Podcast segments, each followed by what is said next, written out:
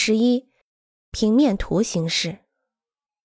简单的矩形是最经济的形状，这一点可以由森林中的圆形木屋和圆形商业办公楼的麦片盒形式来证明。它是位于地面上的一个物体，或者是一个与城市集合体相连的物体。它有限的容积可以形成外部空间，或者提供空间序列，或提供适宜的方位。十二。设计眼睛可以看到的东西。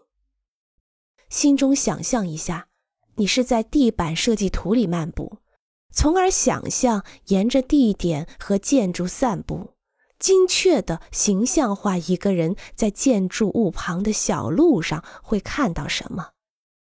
那是我们在建筑中感觉空间表面和街景的方式。全神贯注于你想要看到的景色设计，尽可能减少其他东西。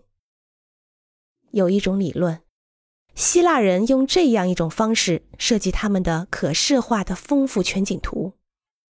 当你观看景色的时候，从你的视角每增加十五度，你都会看到一个物体或者建筑的拐角。